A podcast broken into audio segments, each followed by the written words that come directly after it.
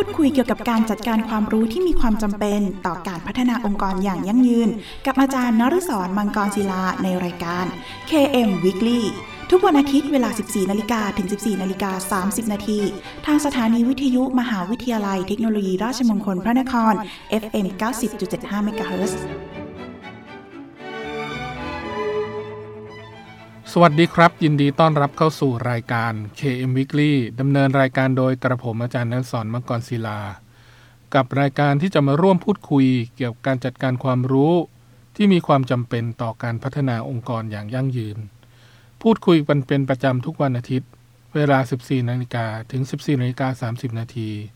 ทางสถานีวิทยุมหาวิทยาลัยเทคโนโลยีราชมงคลพระนคร อาร์ เอ็ม ยู ที พี Radio เอฟ เอ็ม เก้าสิบจุดเจ็ดห้า คลื่นสังสมปัญญาพัฒนาสังคมครับคุณผู้ฟังสามารถรับฟังรายการของเราแบบสดๆผ่านทาง เอฟ เอ็ม เก้าสิบจุดเจ็ดห้า ได้แล้ววันนี้นะครับโดยคุณผู้ฟังสามารถรับฟังรายการของเรานะครับแบบออนไลน์พร้อมกันทั่วโลกพร้อมกันทั่วโลกนะครับผ่านทางเว็บไซต์ เรดิโอ ดอท ไอ เอ็ม ยู ที พี ดอท เอ ซี ดอท ที เอช หรือสามารถรับฟังผ่านทางคอมพิวเตอร์อุปกรณ์สมาร์ทโฟนได้แล้ววันนี้ครับนอกจากนี้คุณผู้ฟังยังสามารถฝากคำถามหรือข้อสงสัยต่างๆนะครับผ่านทางกระดานสนทนาในเว็บไซต์ของทางสถานีที่ เรดิโอ ดอท ไอ เอ็ม ยู ที พี ดอท เอ ซี ดอท ที เอช หรือจะโทรศัพท์เข้ามาก็ได้ครับที่หมายเลขโทรศัพท์ ศูนย์ สอง หก หก ห้า สาม แปด เก้า หนึ่ง หรือทางโทรสารที่หมายเลข ศูนย์ สอง สอง แปด สอง ห้า ห้า ห้า ศูนย์ รวมทั้งอีเมลของทางสถานีครับที่ เรดิโอ แอท ไอ เอ็ม ยู ที พี ดอท เอ ซี ดอท ที เอช หรือถ้าไม่สะดวกช่องทางใดเลยนะครับท่านสามารถเขียนเป็นจดหมายหรือไปรษณียบัตรเพื่อติชมรายการได้นะครับโดยเขียนถึงรายการ เค เอ็ม Weekly สถานีวิทยุมหาวิทยาลัยเทคโนโลยีราชมงคลพระนครเลขที่สามเก้าเก้าถนนสามเสนเขตดุสิตกรุงเทพหนึ่งศูนย์สามศูนย์ศูนย์และเมื่อทางรายการได้รับข้อคำถามต่างๆเหล่านั้นแล้วนะครับจะดำเนินการหาคำตอบมาให้คุณผู้ฟังทันทีครับ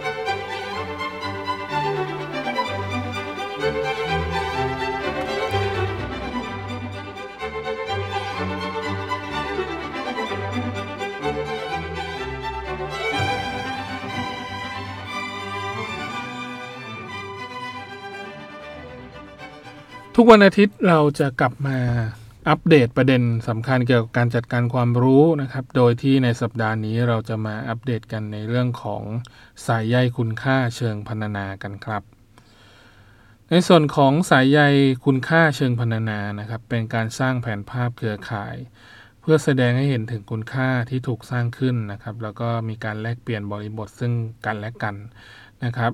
โดยผมขอยกตัวอย่างนะครับในส่วนที่เกี่ยวข้องนะครับกับเรื่องของการคุ้มครองแหล่งมรดกทางวัฒนธรรมที่ใกล้สูญสิ้นนะครับโดยที่สถาบันการออกแบบ ไอ ไอ ที นะครับร่วมกับองค์กรที่ไม่แสวงหาผลกำไรในแคลิฟอร์เนียนะครับพยายามปกป้องแหล่งมรดกทางวัฒนธรรมนะครับที่ตกอยู่ในอันตราย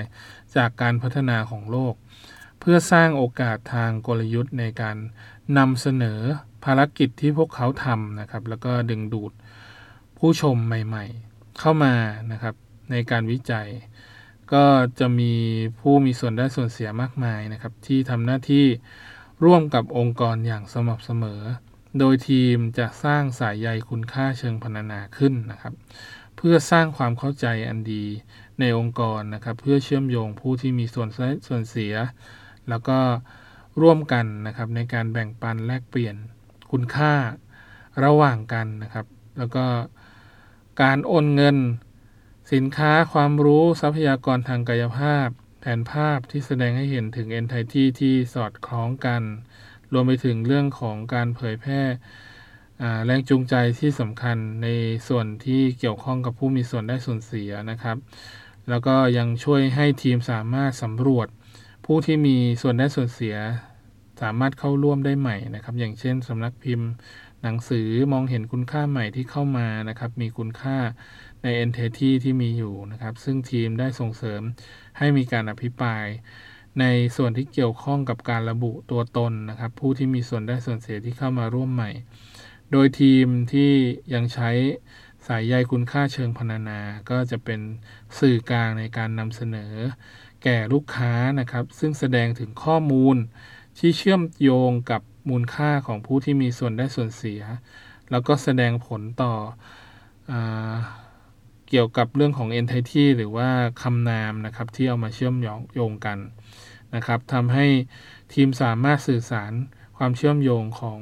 สิ่งที่ซับซ้อนนะครับให้กับผู้มีส่วนได้ส่วนเสียได้อย่างรวดเร็วนะครับอย่างเช่นความสัมพันธ์ในเรื่องของการดูแลมรดกเชิงวัฒนธรรมนะครับก็จะมี entity หรือว่าคำนามที่เกี่ยวข้องอย่างเช่นผู้บริจาคนะครับเครือข่ายมรดกนะครับรัฐบาลนักท่องเที่ยวชุมชนท้องถิ่นผู้นำชุมชน เอ็น จี โอ รวมไปถึงศูนย์วิจัยของมหาวิทยาลัยต่างๆอันนี้ก็จะเป็นเรื่องของการได้มาซึ่งมุมมองนะครับในการสร้างคุณค่าเชิงพรรณนานะครับโดยที่สายใยคุณค่าเชิงพรรณนาเนี่ยก็จะช่วยให้เห็นถึงความสัมพันธ์ระหว่างผู้ที่มีส่วนได้ส่วนเสียนะครับแล้วก็แสดงคุณค่าในเรื่องของการแลกเปลี่ยนในระบบ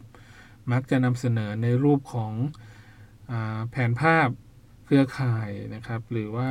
ผู้ที่มีส่วนได้ส่วนเสียในแต่ละกลุ่มในแต่ละ entity นะครับที่เป็นคำนามในการเชื่อมโยงคุณค่าระหว่างกันโดยทั่วไปแล้วคุณค่าที่เกิดขึ้นก็จะเป็นเกี่ยวข้องกับเรื่องของข้อมูลเรื่องของเงินเรื่องของวัสดุ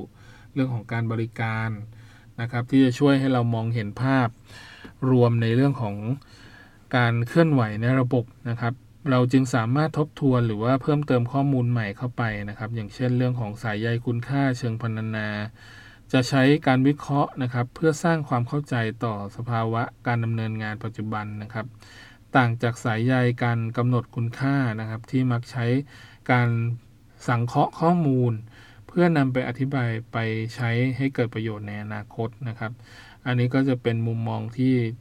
ค่อนข้างจะแตกต่างกันนะครับในแต่ละ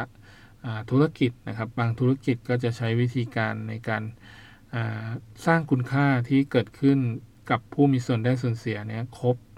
ทั้งหมดเลยนะครับเพราะเนื่องจากว่ามีเรื่องของการทำไดอะแกรมนะครับเพื่อคนที่เกี่ยวข้องมีใครบ้างนะครับแล้วเราจะได้คุณค่าอะไรจากความสัมพันธ์ที่เกิดขึ้นนะครับในแต่ละส่วนเรามีวิธีการนะครับอยู่ในเรื่องของการทำอยู่ประมาณห้าขั้นนะครับโดยที่ขั้นแรกนะครับก็จะเป็นขั้นตอนที่เกี่ยวข้องกับเรื่องของการเขียนรายชื่อผู้ที่มีส่วนได้ส่วนเสียนะครับว่ามีส่วนเกี่ยวข้องกับบริบทนี้อย่างไรบ้างนะครับโดยผู้ที่มีส่วนได้ส่วนเสียก็จะมีอย่างเช่นคู่แข่งขององค์กรสมาชิกองค์กรผู้ผลิตสินค้าผู้กระจายสินค้านะครับลูกค้าภาครัฐที่เกี่ยวข้องนะครับหรือส่วนที่รับมูลค่าจากสภาวะการดำเนินงานในปัจจุบันอันนี้ก็จะเป็นส่วนที่เป็นรายชื่อผู้มีส่วนได้ส่วนเสียแล้วก็ส่วนที่สองครับก็จะเป็นส่วนที่เกี่ยวข้องกับการกำหนดการไหลของคุณค่าที่เกี่ยวข้องนะครับไม่ใช่แค่เงินอย่างเดียวนะครับคุณค่าที่ไหลไปนะครับก็จะเป็นเรื่องของข้อมูลเรื่องของวัสดุเรื่องของการบริการหรือคุณค่าที่เป็นนามธรรมที่มีชื่อเสียงนะครับอย่างเช่นเรื่องของการออกแบบโครงการสำหรับสังคมที่ดีก็จะมีการกำหนดคุณค่าที่แตกต่างกันอย่างเช่นโอกาสการเข้าถึงบริการสังคมหรือการยกระดับอำนาจในสังคมนะครับแล้วก็ในขั้นตอนที่สองอ่าก็จะเป็นขั้นตอนที่เป็นการกำหนดการไหลนะครับแล้วก็เชื่อมโยงมาขั้นตอนที่สามคือเรื่องของการวาดสายใยคุณค่าขั้นต้นนะครับจากขั้นตอนที่หนึ่งและสองก็นำจะมาเขียนเป็นแผนภาพเครือข่ายปฐมภูมินะครับแสดงความเข้าใจที่เอ่อเกิดขึ้นตามเงื่อนไขในการดำเนินงานในปัจจุบันซึ่งนำภาพร่างนะครับที่เกิดขึ้นจากการอภิปรายหรือการวิเคราะห์ผลนะครับที่เกิดขึ้นในวงกลมมีเส้นเชื่อมต่อกันเขียนข้อความกำกับนะครับเพื่อให้สามารถเกิดความเข้าใจในการแลกเปลี่ยนคุณค่าที่เกิดขึ้นได้อย่างรวดเร็วนะครับรวมไปถึงขั้นตอนที่สี่เรื่องของการวิเคราะห์สายใยคุณค่านะครับก็จะเป็นการตั้งคำถามที่ช่วยสร้างความเข้าใจต่อการไหลในสายใยคุณค่าเช่นโดยทั่วไปแล้วคุณค่าจะถูกสร้างขึ้นที่ใดนะครับผู้มีส่วนได้ส่วนเสียมีอำนาจต่อส่วนใด ส่วนใดที่ควบคุมส่วนติดต่อกับลูกค้าหรือว่าส่วนที่ควบคุมด้านทรัพย์สินทางปัญญาหรือว่าส่วนใดที่ไร้ประสิทธิภาพในระบบ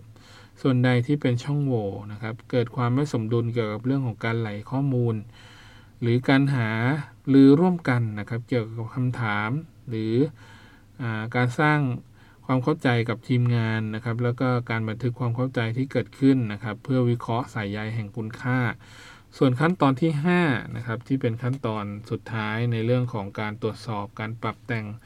รูปสายใยคุณค่านะครับก็จะทำการหารือโดยสมาชิกนะครับในกลุ่มหรือว่าผู้ที่มีความเชี่ยวชาญภายในนะครับทำการปรับแต่งสายใยคุณค่าจนกล่าวได้ว่าเป็นมติของคนส่วนใหญ่นะครับทำการสะท้อนให้เห็นถึงเรื่องของการพัฒนาตนเองนะครับเพื่อสร้างคุณค่าเพื่อให้เห็นถึงผลสะท้อนในสภาพการปัจจุบันนะครับที่เกี่ยวข้องเราก็ได้ทำการบันทึกข้อมูลของทุกคนในทีมไว้อย่างดีเพราะเนื่องจากว่าเป็นคำชี้แจงที่จะช่วยบรรยายให้มองเห็นภาพนะครับแล้วก็วางแผนในการตรวจสอบสายใยคุณค่านะครับเป็นประจำตลอดเวลาในการดำเนินโครงการต่อไปได้ครับรับฟังเพลงเพราะๆจากทางรายการ เค เอ็ม Weekly สักครู่ครับ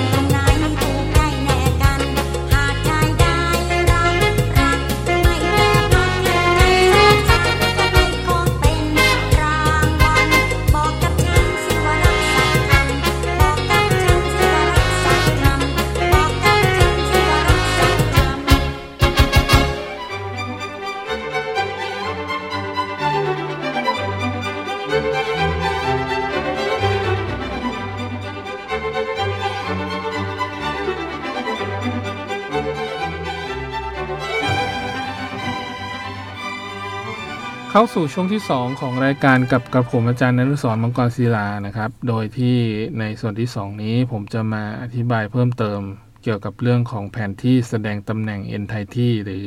คำนามที่เกี่ยวข้องกันครับจากตัวอย่างนะครับที่ผมจะขอยกเกี่ยวกับเรื่องของแผนที่แสดงตำแหน่ง Entity นะครับก็คือเรื่องของการซื้อรถยนต์ในอินเดียนะครับใน ในส่วนที่เกี่ยวข้องกับเรื่องของการออกแบบของสถาบันการออกแบบ ไอ ไอ ที นะครับได้ทำการสร้างโครงการหนึ่งขึ้นมานะครับเพื่อทำความเข้าใจถึงแรงจูงใจในการซื้อรถยนต์คันแรกของคนในอินเดียแล้วก็หาหนทางในการปรับปรุงกระบวนการในการซื้อรถยนต์ให้มีความสะดวกเพิ่มมากขึ้นนะครับโดยมุมมองหนึ่งที่ทีมพิจารณาคือรถยนต์ที่มีอยู่ในอินเดียนะครับในการประเมินโอกาสในการสร้างสรรค์นวัตกรรมนะครับทีมได้นำเสนอแผนที่แสดงตำแหน่ง Entity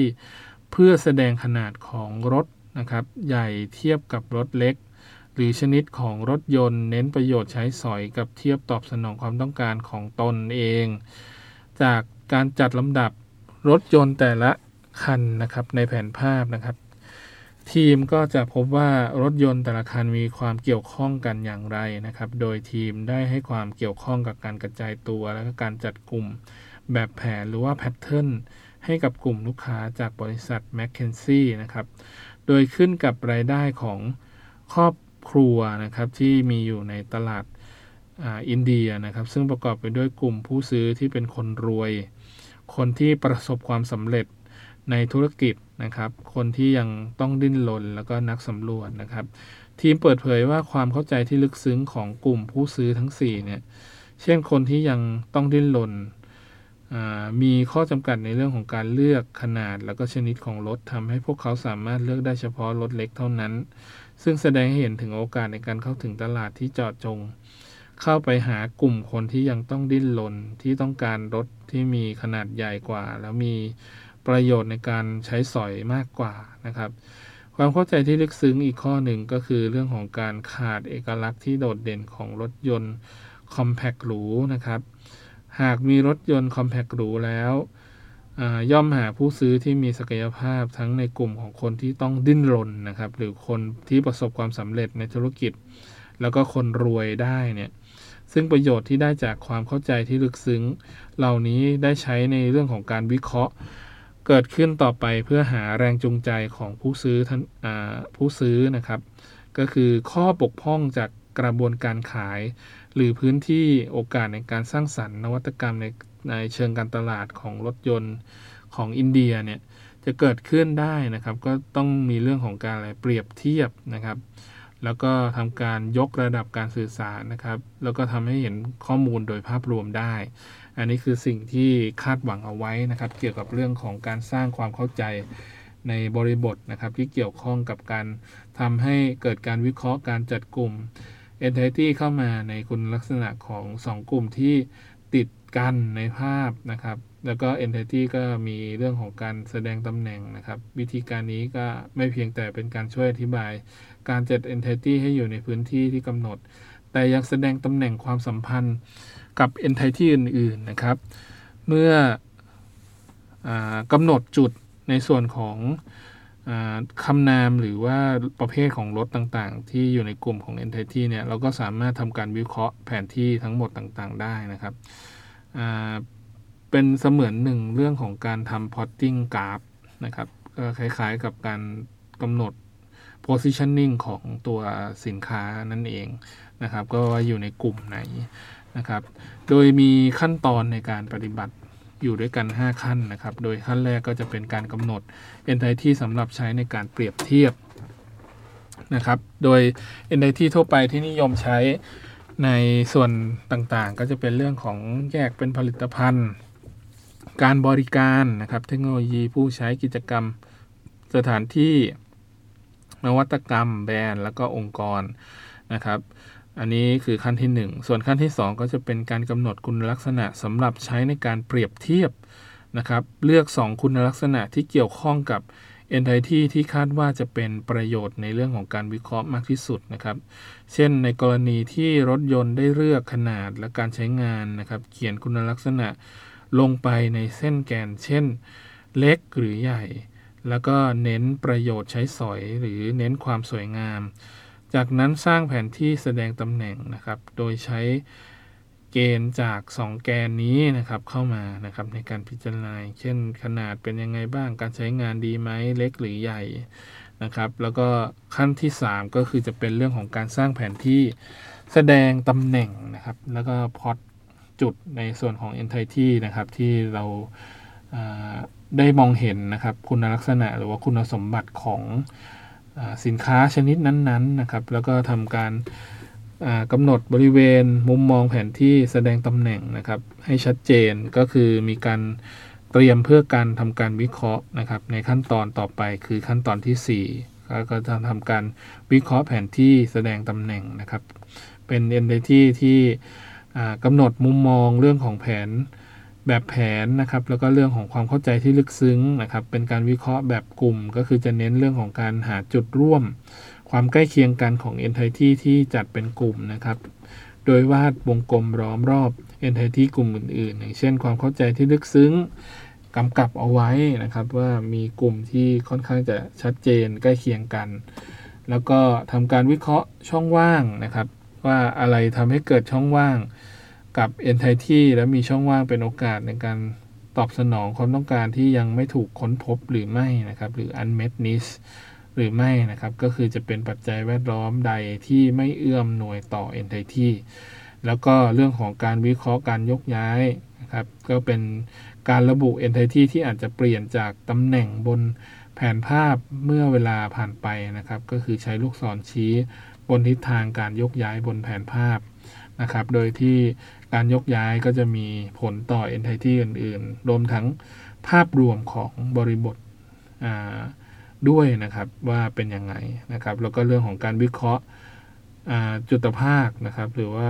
quadrant นะครับก็คือจะเป็นลักษณะของ entity ที่อยู่ในจตุภาคหรือว่าสี่ส่วนที่แบ่งมานะครับก็จะมีแกน x แกน y ที่ตัดกันตำแหน่งของ entity ของในจตุภาคที่ชี้ก็จะเป็นคุณลักษณะพิเศษของแต่ละส่วนแต่ละประเภทนะครับของรถหรือในกลุ่มของสินค้าหรือบริการต่างๆนะครับที่เราต้องการแบ่งก็จะเป็นลักษณะของการเรียนรู้ร่วมกันนะครับว่าได้จากสเกลในแกนด้านในแล้วก็ขั้นตอนสุดท้ายนะครับก็จะเป็นเรื่องของความเข้าใจที่ลึกซึ้งแล้วก็ทำการอภิปรายร่วมกันนะครับก็จะเป็นการสร้างความเข้าใจที่ลึกซึ้งนะครับแล้วก็สรุปสิ่งที่ค้นพบแล้วก็แบ่งปันให้กับสมาชิกในกลุ่มนะครับเหมือนเป็นการอภิปรายร่วมกันว่าทำไม entity แต่ละตัวนะครับหรือว่ารถบางประเภทหรืออาจจะเป็นสิ่งที่เราสนใจเนี่ยทำไมถึงอยู่ใน positioning หรือตำแหน่งต่างๆที่แตกต่างกันนะครับแล้วเราจะทำยังไงให้แผนที่แสดง entity ต่างๆเหล่านี้แสดงคุณประโยชน์นะครับให้กับกลุ่มที่ต้องการสืบค้นหรือค้นหาเพื่อให้ได้ข้อมูลมานะครับว่ามันมีประโยชน์ในเรื่องของการตัดสินใจเพื่อทำธุรกิจต่อไปในอนาคตอย่างไรด้วยครับ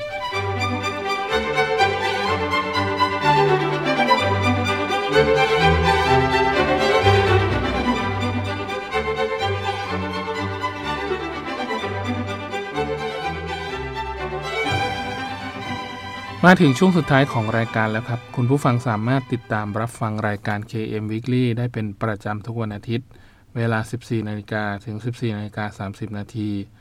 และถ้าหากมีข้อสงสัยนะครับรวมถึงอยากติชมแนะนำรายการคุณผู้ฟังก็สามารถโทรศัพท์เข้ามาที่หมายเลขโทรศัพท์ศูนย์สอง หกหกห้า สามแปดเก้าหนึ่งหรือทางโทรสารหมายเลขศูนย์สอง สองแปดสอง ห้าห้าห้าศูนย์รวมทั้งอีเมล เรดิโอ แอท อาร์ เอ็ม ยู ที พี ดอท เอ ซี ดอท ที เอช และทางจดหมายหรือไปรษณียบัตรนะครับโดยเขียนถึงรายการ เค เอ็ม Weekly สถานีวิทยุมหาวิทยาลัยเทคโนโลยีราชมงคลพระนครเลขที่สามเก้าเก้าถนนสามเสนเขตดุสิตกรุงเทพหนึ่งศูนย์สามศูนย์ศูนย์และกลับมาติดตามรายการ เค เอ็ม Weekly ได้ใหม่ครับทุกวันอาทิตย์เวลา สิบสี่นาฬิกาถึง สิบสี่นาฬิกาสามสิบนาทีครับขอบคุณสำหรับการติดตามรับฟังสำหรับวันนี้ต้องลาคุณผู้ฟังไปก่อนครับพบกันใหม่ตอนต่อไปสำหรับวันนี้สวัสดีครับร่วมพูดคุยเกี่ยวกับการจัดการความรู้ที่มีความจำเป็นต่อการพัฒนาองค์กรอย่างยั่งยืนกับอาจารย์นฤศร มังกรศิลาในรายการ เค เอ็ม Weeklyทุกวันอาทิตย์เวลา สิบสี่นาฬิกา ถึง สิบสี่นาฬิกาสามสิบนาที ทางสถานีวิทยุมหาวิทยาลัยเทคโนโลยีราชมงคลพระนคร เอฟ เอ็ม เก้าสิบจุดเจ็ดห้า เมกะเฮิรตซ์